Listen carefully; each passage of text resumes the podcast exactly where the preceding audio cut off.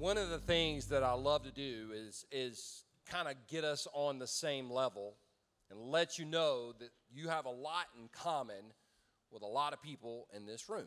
Let me give you an example. How many of you, this is the month of May, we're about to wrap it up.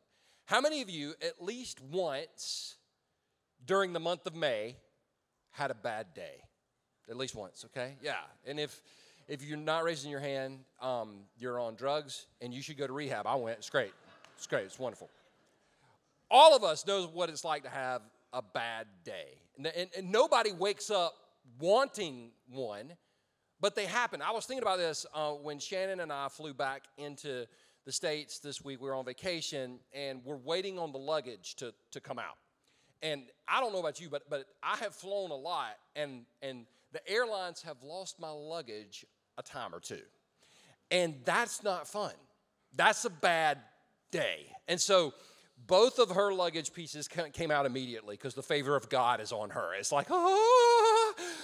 And I'm sitting there going, and, and, so, and when I don't see I start getting nervous. I don't know. And, and, and I, the airline industry, I know somebody's going to say, my cousin works for them. then tell them they got a lot of work to do, okay? Delta means don't expect luggage to arrive. Um, there's, there's American Airlines, there's, there's all sorts of things. And so it, it did show up, but it, it caused me to think about the times that the luggage didn't show up, and that's a bad day.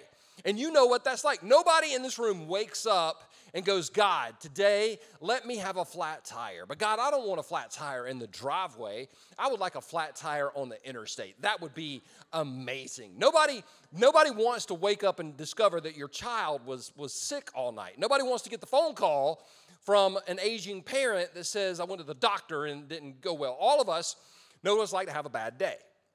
But the beautiful thing about a bad day is you can go to bed wake up and it's a brand new day, which is great unless that next day is a, another bad day and it turns into a bad week. And everybody in here has had a bad week. Everybody knows what it's like to go through that. And then for some of us, in fact, most of us, it's not just a bad week, it's a bad season. And, and you can look back over your life and you can, there was that season in your life that if you could just go back and make a few decisions differently, you would. Or maybe you're actually in that season right now. I think our world is in that. Talk about a bad season. I mean, dear God, I can't even cut the news on. We got a war in Ukraine. We got school shootings. We got baby shortage formulas. We, we like everything. It just seems like it's getting crazier. And this is what I know about people that experience that type of um, bad day or bad, bad season. Let's say you're in a bad season. There's about three words that would like describe us. The first one would be discouraged.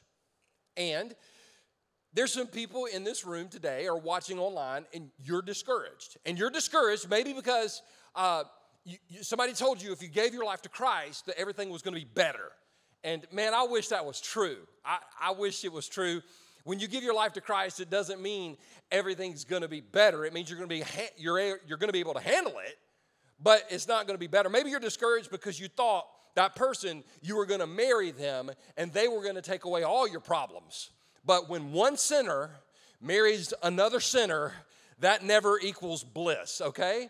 Maybe you thought, oh my gosh, our marriage is struggling. We will just have a child and that will fix everything and you discovered that demon possession is real when that child doesn't sleep through the night, right? There's people in this room that you're, you're discouraged just with the condition of the world, with the condition of life. Maybe you're, condi- maybe you're discouraged spiritually, and if that's you, I get it. Or maybe, maybe you're stressed. And I I'm not talking about the kind of stress like when I'm driving down the road with Shannon and, and, and she's over in the passenger seat I'm focused, and she goes,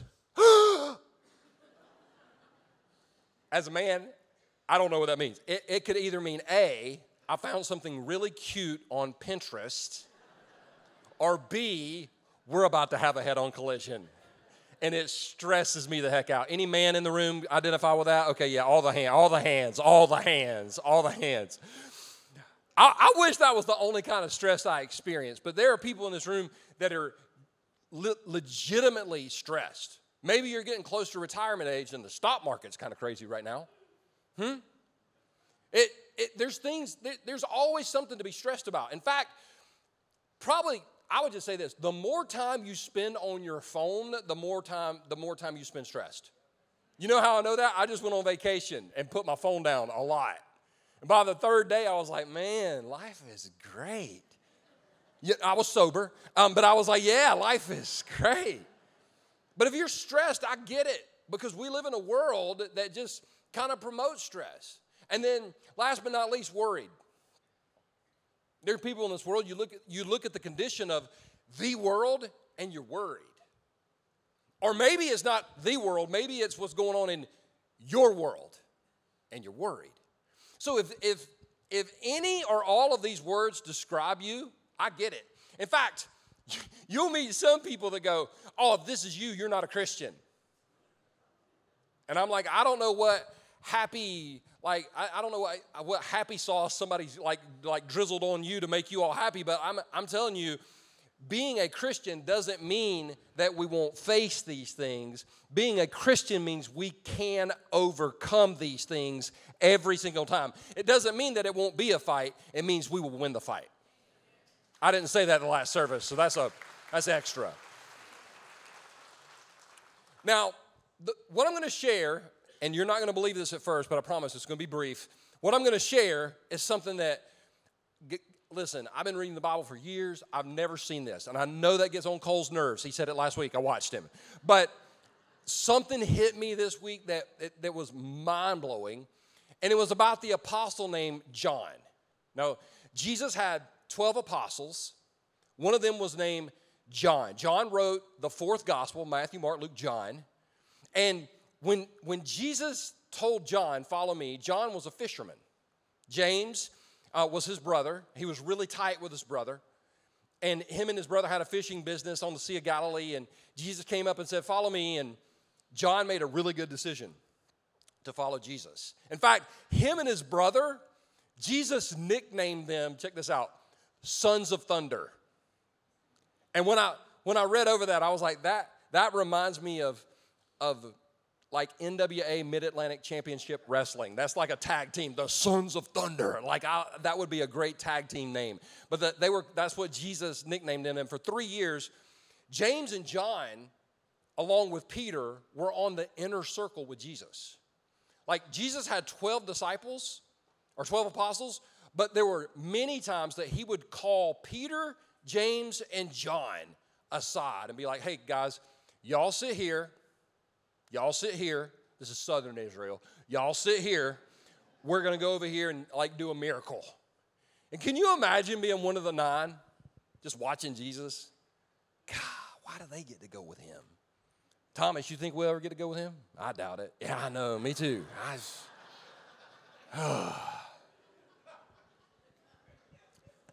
so, so here they go, and, and J- Peter, James, and John got to see Jesus raise somebody from the dead. They got to go up with Jesus on the Mount of Transfiguration. I mean, they got to see a lot of really awesome stuff, and they were super excited about Jesus right up until that time where he died.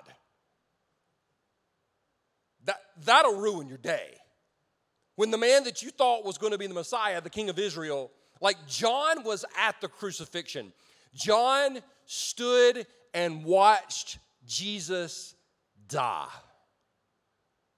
And in that moment, he lost all hope. And you would have too. We, we read the Bible sometimes, and we read the Bible in hindsight going, How could they not believe the Son of God? Well, if somebody told, like if I said, Hey guys, here's the deal. To, this afternoon, I'm going to die in a car wreck, but don't worry, I'm going to be here next Sunday to preach.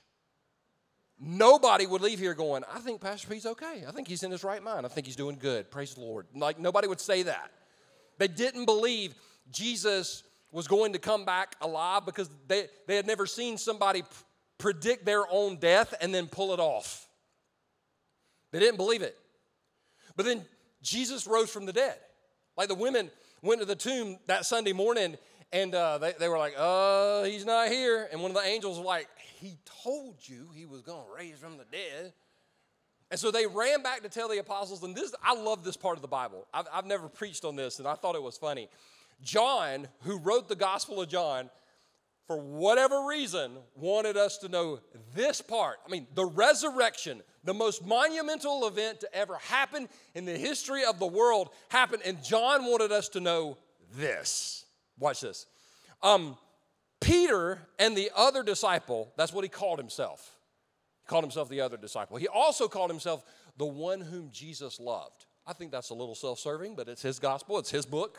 Hey, who are you? I'm the one Jesus loved. He liked them, he loved me. All right? So Peter and the other disciple started out for the tomb. Watch this, because John, John wants us to, this is holy scripture. John wants us to know this. They were both running, but the other disciple outran Peter and reached the tomb first. Nobody has that memorized. But John was like, hey, hey, hey, hey, hey, hey, before, listen, I know, I know Peter, and he's going to deny it probably three times, but I, like, I, I beat him. I know what he's going. I beat him to the tomb. That's all you need to know. I was the first one to get there. Here's what's funny.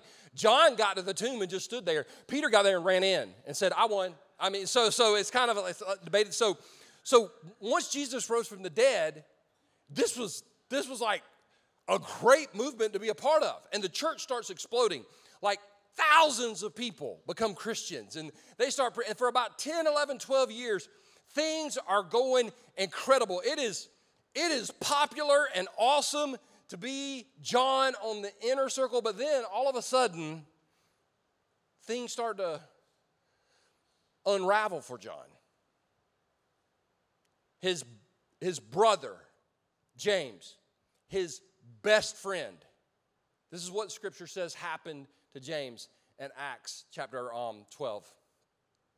About that time, King Herod Agrippa began to persecute some believers in the church. He had the apostle James, John's brother, killed with a sword. And that's it. Story moves on. Let me pause for just a second. No matter how close you are to Jesus, when you lose your brother slash best friend, that's a bad day. And I know, listen, I've been around, I've been in church world long enough to know all the Christian phrases that we use at funerals. Don't you worry, they're with Jesus. That's wonderful, but I miss them. It freaking hurts. I know they're in heaven, but it takes a while to process that grief. And, and John, even though he's close to Jesus, this had to have just bothered him. Not only was, was James martyred, but then not too much longer after, Peter, one of his best friends, was crucified in Rome upside down. That's a bad day. You start losing your buddies left and right. And, and not long after that, the Apostle Paul was martyred in Rome. In AD 67, the Apostle Paul was beheaded. Three years after that, in 70 AD, Jerusalem was destroyed. This was like the religious epicenter of, of the, the, the Jewish world. The temple was literally destroyed. And this, this impacted every Jewish person that, that lived through it. This is bad. And then after that, within the next four to five years, at least six of the apostles, six of his best friends, lose their lives as well. Now, you're looking at this list going, well, like, it can't get much worse. Well, actually, it can because they captured John and they were going to try to kill him. And the way they tried to kill him was they tried to boil him in oil and he survived. I would have personally, I would have been like, I'll go for the beheading, but bo- boiling in oil, that's a bad day. Christians don't have bad days. John was closer to Jesus than any of us, and he got boiled in oil and didn't die. It freaked him out so much they exiled him to this island called Patmos, and he wrote a book called Revelation. Isn't it funny how God can bring amazing things out of the worst circumstances? I mean, if anybody on the planet had the right to feel discouraged, stressed, or worried, can we all agree J- John's got several reasons, yes or no? Yeah. John's got every reason in the world to feel discouraged and stressed and worried. He's lost everything, he's suffered immensely. But one day he takes out a pen and he starts to write. He had no idea that he was writing the Gospel of John because there was no the Bible back during this period. But he was going to write the story of Jesus. There's four stories of Jesus Matthew, Mark, Luke, and John. And he was writing the book of John. And a lot of times we read what they wrote, but we don't keep in mind who wrote these words. So imagine John. He's an old man he has seen the best of the best and the worst of the worst, and he, he has suffered. What do you think this man would tell us about Jesus? Well, he gets to it really quick in verse 4 of the first chapter of the Gospel of John. This is, this is what blew my mind. This is John, the man that went through all this. This is what John said. In him, meaning Jesus, was life. And that life was the light of all mankind. He doesn't talk about his pain, he didn't talk about his suffering. Oh man, in Jesus. He would say, he would say, you know, before I met Jesus, I fished. There were days I caught a lot of fish, and there were days I caught a little bit of fish, but when I met that man, that's when I started living.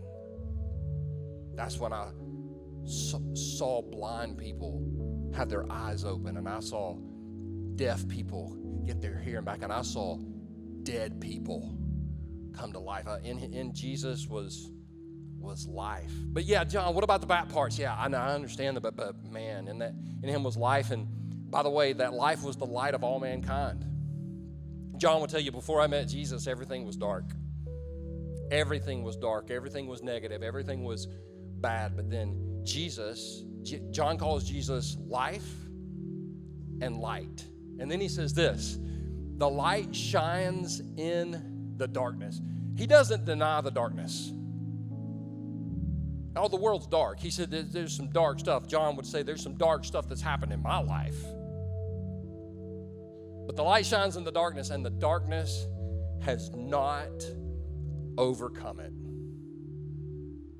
The light shines in the darkness, and the darkness has not overcome it. This man who had suffered as much as any person on the planet said, Oh, uh, this is what I can say about Jesus. Because of him, I have life. And because of him, the darkness has never defeated me. And if you are in Christ, if you are in Christ, no matter what happens to you, Christ in you means that you have life, and no matter how dark this world gets, His light is greater than any darkness we will ever face, and He will always not just make a way, but show us the way, no matter how dark this world gets. At the end of the day, he reigns. That's what John would tell you. John, didn't you lose your brother? Yeah, but he reigns.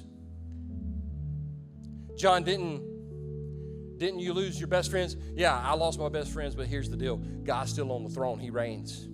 John, John, didn't you suffer? Didn't you get boiled into? Yeah, yeah, yeah, I did. But guess what? He reigns. And he would tell us that today. For the person in this room going, I am, I am stressed and anxious out of my mind. God, John would say, Yeah, yeah, but here's the deal. Jesus is life and light and he reigns. But I'm battling with an addiction. He would say, I understand, but Jesus is life and he's light and he reigns. But I'm, I'm wrestling in my marriage, and he, he would say, I understand that. But but Jesus, but Jesus, put your eyes on Jesus because Jesus is life and he's light and he reigns. And there is nothing in this world that we can't overcome If Jesus is living in us and through us, the life he puts in us and the light he shines through us can help us overcome anything that the world throws at us at the end of the day. No matter how crazy the world gets, we serve a God who, who reigns, who is in control, and who always will be in control and can use all things for good. I was thinking about that this week, and I just, there's an older song, and the words are real simple Hallelujah, our God reigns. Hallelujah, which means the Lord be praised, our God reigns. You know, sometimes, sometimes we got to stop and sing it. And it's easy to sing it when everything's going great, but man, I'll tell you, when somebody's going through some stuff, you can just pause, put your phone down, look up, and sing, The Lord be praised. He ain't no matter what I'm going through, He's still God, He's still good, and He's still going to make whatever I go through work out for His glory and my good. So let's stand and pray, and then we're going to sing this song before we baptize. But I want us to sing it like we mean it, like we have life, like we have light, and like we're going to celebrate. Father, I pray in the name of Jesus right now. God, for every single person in this room that's going through some stuff. God, it's just stressful and worrisome and discouraging. God, I pray that today we would just pause and say, There's an empty tomb. And because there's an empty tomb, it means we don't have an empty life. That Jesus in you is life, and in you is light. And in you, we can celebrate that no matter what's going on around us, that you are still on the throne, working all things out for our glory and good. Thank you, Jesus, that you reign. In him was light and life. So, Father, right now, I want to thank you for every single person in this room, every single person watching online. Jesus, that maybe feels stressed or discouraged or worried, with heads bowed and eyes closed, maybe right now you just need to make where you're standing your private altar and give that weight that you're carrying to Jesus. Just give it to Him right now. And maybe you're here today and you've never prayed to receive Christ. You've never asked Jesus to come into your life, and today's the best day. Today is the day. Today is the day of salvation right now. So if you're here and you know you need to give your life to Christ, all over this room and watching online, you can just, I want you to pray this with me in your heart. Just pray in your heart right now. Just say, Jesus Christ. Jesus Christ. I know that I'm a sinner. I know that I'm a sinner. And I need your forgiveness. Forgiveness. I believe you died on the cross. You died on the cross. And rose from the grave. Rose from the grave. To save me from my sins. To save me from my sins. And right now, Jesus, Right now, Jesus. I receive you into my life. I receive you into my life. Come in and be my Lord. Come in and be Lord. In Jesus' name. With heads bowed and eyes closed, if you just prayed and asked Christ into your life, if you just asked Jesus into your life, I want you to do me a favor right now. I want to pray for you. I want you to stick your hand straight up in the air if you just prayed to receive Christ. Come on, put your hand in the air. You just saw people go public in a pool. Put your hand in the air. There's hands all over the room. Put it in the air. If you're in the online, put it in the air. Online, Father, I want to thank you for these hands that are raised. I want to thank you for brand new life. I want to thank you, Jesus, that you save people. I want to thank you that you change lives. I want to thank you that you are life. I want to thank you that you are light. I want to thank you that that in you the best is yet to come, that Jesus, you reign no matter how crazy this world gets. And Father, I want to thank you that you have a plan and purpose for each one of us to prosper us and not to harm us, to give us hope and a future. I pray as we leave today, we would leave celebrating that we have been in the church of the living God. The world says the church is dead, but Jesus, you said you would build your church and the gates of hell would not prevail against it. Thank you today, Jesus, that you allowed us to take ground. Jesus, that you allowed the enemy to get pushed back a little further and the kingdom grew a little more. And you get the glory for it all. In your name we pray, Jesus. Everybody that agreed said, Amen and amen. Y'all have an awesome weekend. We'll see y'all back here next Sunday.